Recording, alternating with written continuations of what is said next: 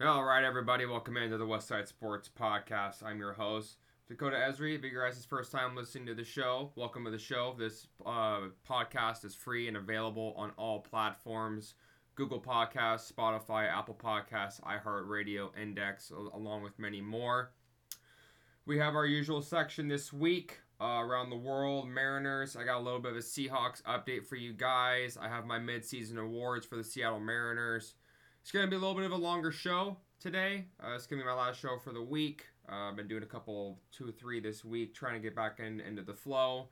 We are post the All Star break, the Home Run Derby, all that good jazz. And with that being said, let's just hop straight into it.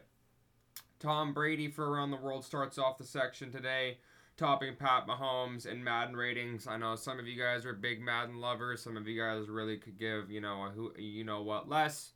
Anyways, I uh, just kind of want to give the info out for this. Tom Brady tops Pat Mahomes for the first time in three years in QB Madden rating at 97.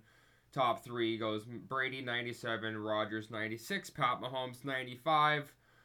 It's kind of uh not so much a shocker. I think they're just kind of giving the last love to Tom Brady, knowing this will probably be his last year in Major League Football or National Football League, not Major League Football. Obviously, I got baseball on my mind. Kyler Murray signs a five-year, $230.5 million extension with the Arizona Cardinals. 160 million of that is guaranteed. This contract is a bit shocking, surprising to say the least. The Cardinals have not exactly been the most forthcoming franchise with their love to Kyler Murray, saying that he needed to, quote, grow up a bit. And after he did his usual IG removal of all Cardinals things like Deebo Samuel did and Terry McLaurin because they want their deals, the Cardinals folded. They realized that getting a generational or just even a franchise quarterback is a dime a dozen these days. Bit the bullet, paid him his money and now that contract for Russell Wilson gets even more expensive for the Denver Broncos. Have fun, Bronco Country. Haha, let's ride. I just saw the shirts that came out from uh, our sister station, 104.3 The Fam in Denver. And it's just, I I can't even explain to you how disgusting this, you know, Broncos country, let's ride. Like, you've got to be kidding me, bro. Like, come on, Russ. You couldn't think of anything more original I think that was like an old slogan back in like the John Elway days or something. Who who knows? I'm not a big Broncos fan. I used to be, but that was a long time ago when Kyle Orton was quarterback and they had young, you know, Brandon Marshall. That's a long time ago. Anyways, Kyler Murray signs his deal. Have fun, uh, Denver, for, for, for paying Russell. Uh, interesting fun fact: uh, Cleveland Browns brought in AJ McCarron and Josh Rosen on tryouts yesterday. They ended up signing Josh Rosen to a one-year deal just probably a backup for uh, Brissett as their main quarterback due to the fact, obviously, Deshaun Watson is going to get suspended at some point this season.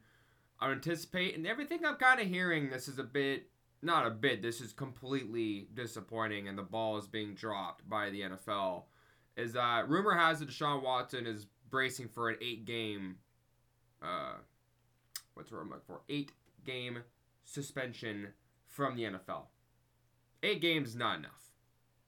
You know, I don't normally get into the, you know, how I personally feel about things, but considering that most of everybody knows what's been going on with Watson and all of his off-field transgressions, for lack of a term, the general nature of his incidents and his problems should be more than enough for the NFL to say, you know, we're going to put you on the indefinite list, just like they did Adrian Peterson, Ray Rice. We're going to do our research and not just say, oh, Cleveland, you deserve to have a good quarterback. And I know all you Browns fans, there's a couple of them who listen to this podcast, and appreciate you listening, but you know how I feel, and I'm pretty sure you'll, you'll agree with me when I say that these were disgusting, heinous natures of uh, the incidents and his actions were gross. I'm not going to get into it. That's not a kid friendly, family friendly conversation. It's not what I do here. But overall, be curious to see if this actual eight games is correct. I hope it's longer, but I guess we'll see that when it comes to fruition down the line. Noah Lyles, uh, pardon if I butcher that name. God, this is a very cool update. Yesterday he set a new American record. He's a runner for, for USA in the 200 meter dash at 19.31 seconds. Just I think it was interesting since a world record. Those don't happen every single day, so I want to give them a little love, a little shout out. And then we're going to finish up around the world uh, today's podcast for Georgia football head coach Kirby Smart has agreed to a 10 year, $112.5 million extension with the University of Georgia, just locking and just putting his place, for lack of a term, into into the fold, establishing his dominance. We all know how great Georgia's been. They've been pumping out players for years now. They have true competition. Alabama does with Georgia. This is just good. This is good for overall football. I I've a long time been a long time Alabama fan, but unfortunately, you know, Nick Saban has kind of rubbed me raw. I like what Georgia does. They're kind of like a blue collar team and I like blue collar, like you know, unsung heroes, and they're just a phenomenal football program. So glad to see with that. I will be covering a little bit more with college football when we get towards football season. UW, Wazoo, Oregon, Pac-12. The only thing I have for an update on Pac-12 goes, unfortunately, is that the talks between the Pac-12 and the Big 12 have stopped as far as conferences aligning, or them taking more schools along with UW, uh, Oregon, the big boys, not so much, unfortunately, the Wazoo, the Oregon States. Uh, Stanford would be in the same conversation with the UW, obviously, but unfortunately, I don't have any more information on that this current time. I will bring that to you guys when I have it. And we have a lot of Mariners because obviously it's been the All Star break for the Mariners. After a well needed break, the Mariners start a three game series versus the Houston Astros tonight. Pitching matchup will be Marco Gonzalez versus Jose Urquidy. It is sold out tonight. Tomorrow is over 41,000 already sold. That means we have 5,000 less tickets to sell out for back to back games. Sunday is about 34,000. All this information is tweeted via Ryan Divish of the Seattle Times, who covers who covers the Seattle Mariners, does a fantastic job.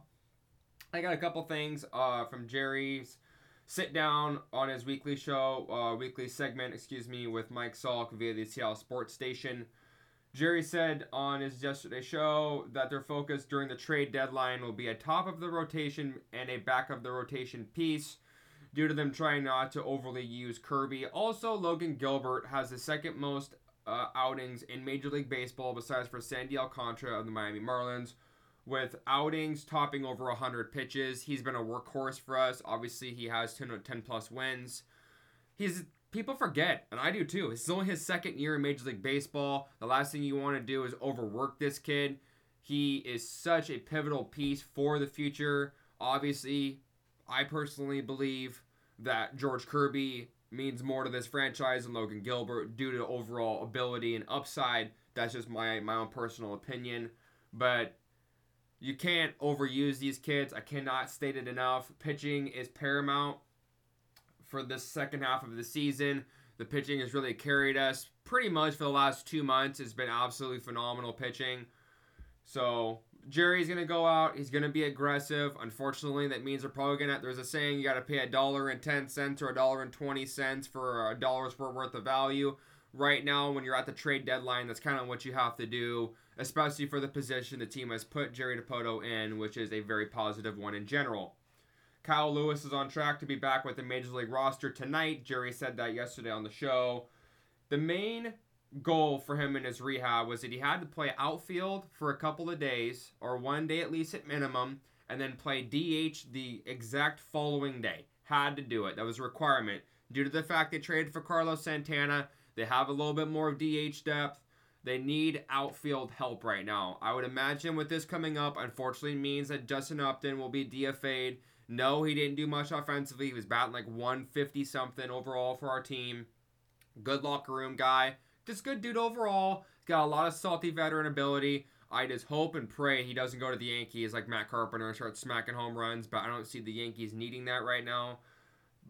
But, I mean, overall, Kyle Lewis is such a phenomenal bat. Good dude great locker room guy. He's young. He'll learn from Santana. Um, speaking of people who learn from, Mitch Haniger, thankfully, is back officially on his rehab start. He's going to play three games with the Everett Aqua Sox this weekend. A lot of people on Twitter were uh, commenting, or people on Bleacher Report also were saying, well, why is Mitch Haniger only going to play three games? Doesn't he have to play more than three games? Are they going to rush him up? Is he that ready to go? Like, why didn't we see Mitch earlier? Well, the reason why they're only playing him three games with the Aqua Sox is due to the fact that the Ever Aqua Sox are traveling after that three game series out of town.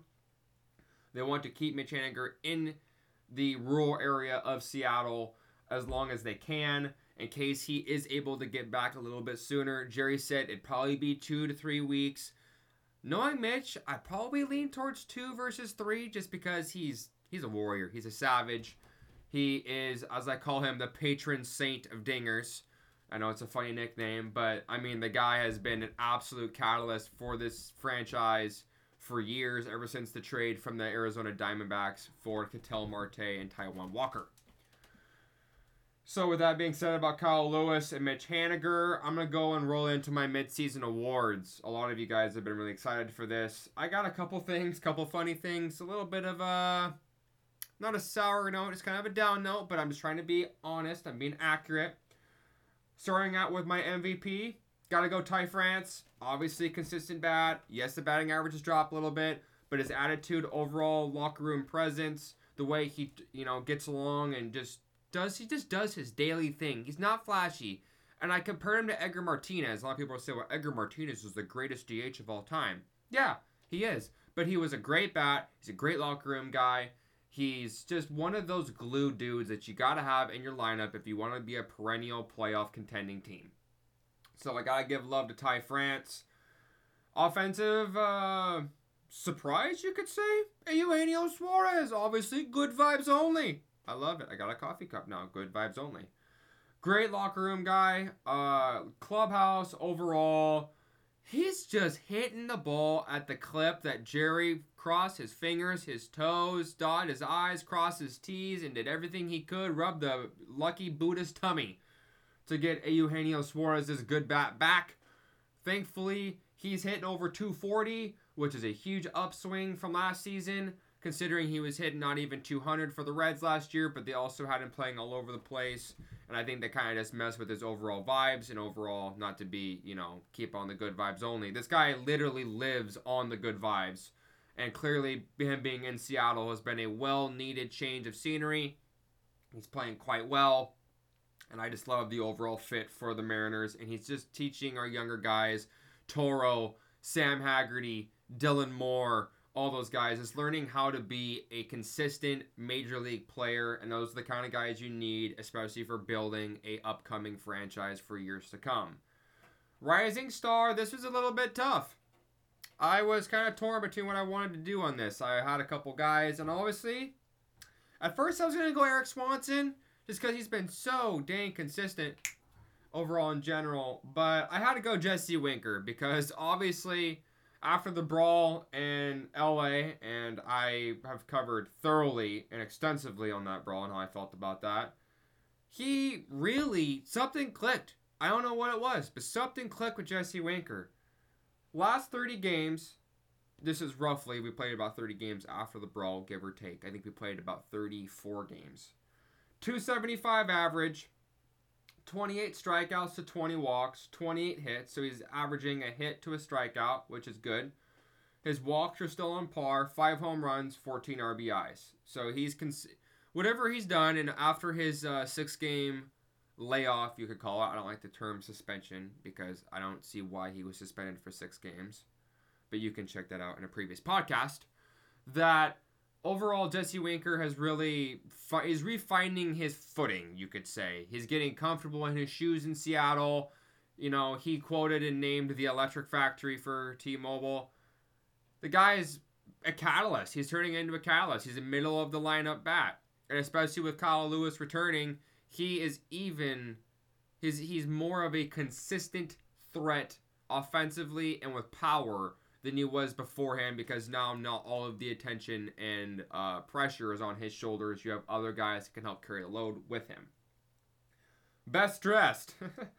a lot of people are going to like this, and this is probably pretty simple. Robbie Ray, the tight pants, the grunting, the perfect 5 o'clock shadow, cowboy persona, and most of all, he's been simply phenomenal the last month plus of baseball. He has emerged as the ace of our rotation of our staff. He's he just you could see that something's clicked. I don't know what it is with this team, but something just overall is just going the right direction. And it's a it's well needed. It's what we paid him for. It's why we brought him in as the reigning defending Cy Young winner to bring some swagger to this rotation and to this franchise. And it's desperately needed because now he's striking out 10 guys a game. That two seams playing to both sides of the plate. And Robbie Ray is dominating and dealing, and it's well needed and well deserved because he's putting a lot of work and he did some things that most most pitchers aren't willing to do, especially guys who are established, which is actually change up the pitch mix in the middle of a season. Takes a lot of gusto to say the least. Biggest disappointment Adam Frazier had a long, hard struggle for the first three quarters of the first half of the season. Last 15 games, though, hitting 315. Be interesting to see if Jerry uh, goes for an addition or an upgrade at second base. Obviously, Adam Frazier has been hitting the ball better as of lately, but know how much you can trust that considering how long and how hard the struggle was. And he was really just a black hole. Nothing was happening out of that eight hole. There, I mean, he's a great, he's a utility dream play second base, uh, second base, can play corner outfield positions, play a little bit of short in a pinch, maybe a little bit of first base if it has to happen. But overall, Adam Frazier was not exactly or hasn't been what Jerry had hoped for, considering he was coming off of an All Star season from Pittsburgh before he was traded to the San Diego Padres, and then we acquired him in the offseason for a top 30 prospect. Wow factor, obviously this is simple, ladies and gentlemen. It's Julio Rodriguez, face of the franchise, J Rod squad now in right center field a truly generational talent. This is the kind of player, and this is what we had a problem with in the offseason last year, with guys that didn't want to come to Seattle and take our money because there's no one to play alongside of them. Well, this has all changed. The, per, the, the perspective has changed, right?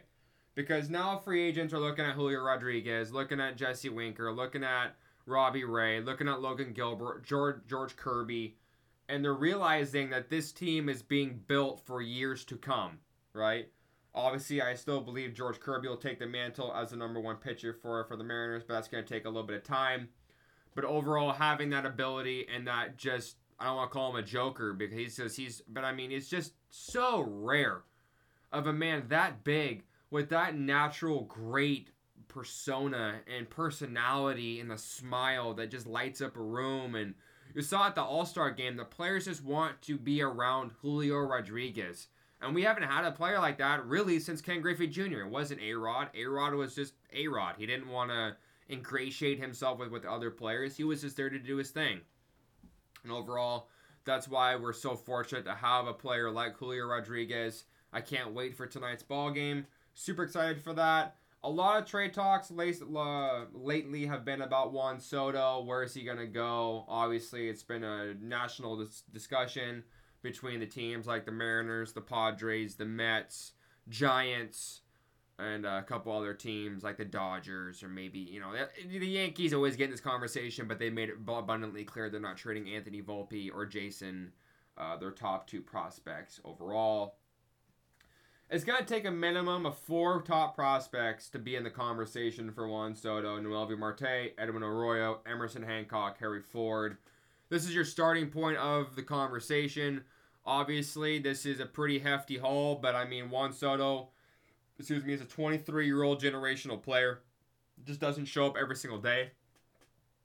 Uh, it's kind of a it's a touchy conversation for a lot of people because Juan Soto will be depleting uh, at least top half of your farm system for two and a half years of his overall club control, which is a fair amount of time to be back to the playoffs, possibly win a World Series.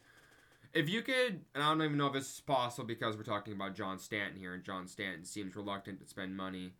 But if you go and trade for Juan Soto, and if you don't lock him into an extension, two and a half years is a pretty tight timeline to make something happen, especially when you're depleting as many of your top prospects as you are to acquire him.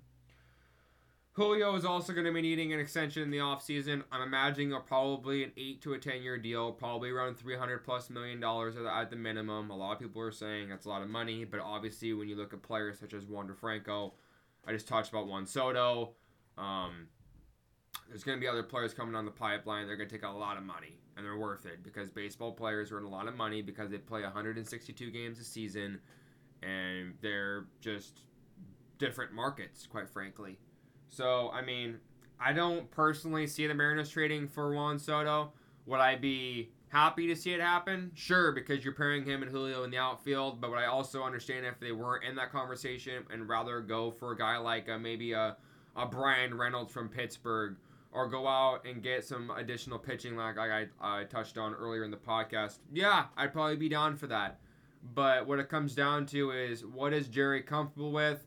How do they view their own prospects? And how do they view the return on Juan Soto? And able to build a team around that for the upcoming off season and they do have a lot of excess money. They're the only tw- they're the 21st overall team in salary in baseball. They got a lot of money to spend. That's not the problem. But overall, that's kind of what's going to happen. So we'll see what happens with the Juan Soto. Names for tra- for trade targets for pitching, uh, primarily obviously Frankie Montas and Luis Castillo. I don't see the Castillo trade happening. They're just gonna ask too much from from Cincinnati. I'd rather go for a Frankie Montas. Um, I've been listening to some stuff on Locked On Mariners, uh, Ty Dane Gonzalez, Colby Patnode. Shout out to those guys. They've been doing a great job with covering all these trade discussions and trade topics. But most likely for me, definitely will be Frankie Montas, just because of the uh, the haul to go out and get Frankie Montas versus Luis Castillo. The Reds are going to want a lot more for Castillo versus Montas. I don't. I just view Montas as a better pitcher. Probably people probably will, will disagree with me just due to the fact that Mon, uh, Castillo is younger than Montas, but Montas has got better stuff, a little bit more polished. I could possibly see a trade package for Montas being like Edwin Arroyo, which to a lot of people is their number one overall prospect. It's either him or Noelvi Marte. Uh, Arroyo out of Mako, which is a left-handed pitcher, uh, starting pitcher, four-five pitch mix, number 11 prospect. Goes from like 11 to 13 for most people for like our overall prospect system, and then a couple lower A guys probably, um, like a Stephen Kolek or you know not like a Bryan Woo. Bryan Woo is probably like a little bit more of a toss in. I'm probably saying names people aren't you know overly knowing of, and I apologize for that, but I'm trying to be more in depth of coverage when it comes to our prospect system because obviously that's like the biggest pride and joy we have is our depth of prospects and how we can use those prospects uh, to benefit and grow this team and build it towards a perennial championship playoff team. Last thing for you guys today is going to be a little bit of an update on the Seattle Seahawks. All I have, unfortunately, it's a decent thing, but it's nothing uh, player based, unfortunately. Seahawks have announced a quote fan ovation stadium enhancements at Lumen Field are including city side bars will now offer premium field views, there's a new North video board, upper concourse concession upgrades, a new tunnel club premium hospitality area, and a Verizon lounge upgraded area as well. They do not have any up uh in intimate or like I would say intimate, but like intricate details of what these upgrades are or what they look like or any inside pictures or anything. I've been looking on Twitter. I haven't been able to find anything. This was just released yesterday to the media. Once I have that, I will put that up on the Facebook group Sports in the Northwest. And that's all I got for you guys today. If you guys enjoyed the podcast and the overall uh, topics and conversation, please subscribe, leave a rating, and share the podcast. Once again, this podcast is available on all platforms, free and available on all, all platforms, I should say. Apple Podcasts, Spotify, Google Podcasts, Samsung Podcasts, Index, iHeartRadio. Thank you so much for listening, enjoying. And as I always hop out here with saying simply, and we got a big weekend this weekend, ladies and gentlemen. Let's pack the house. The electric factory, let's get it pumping up. See us rise.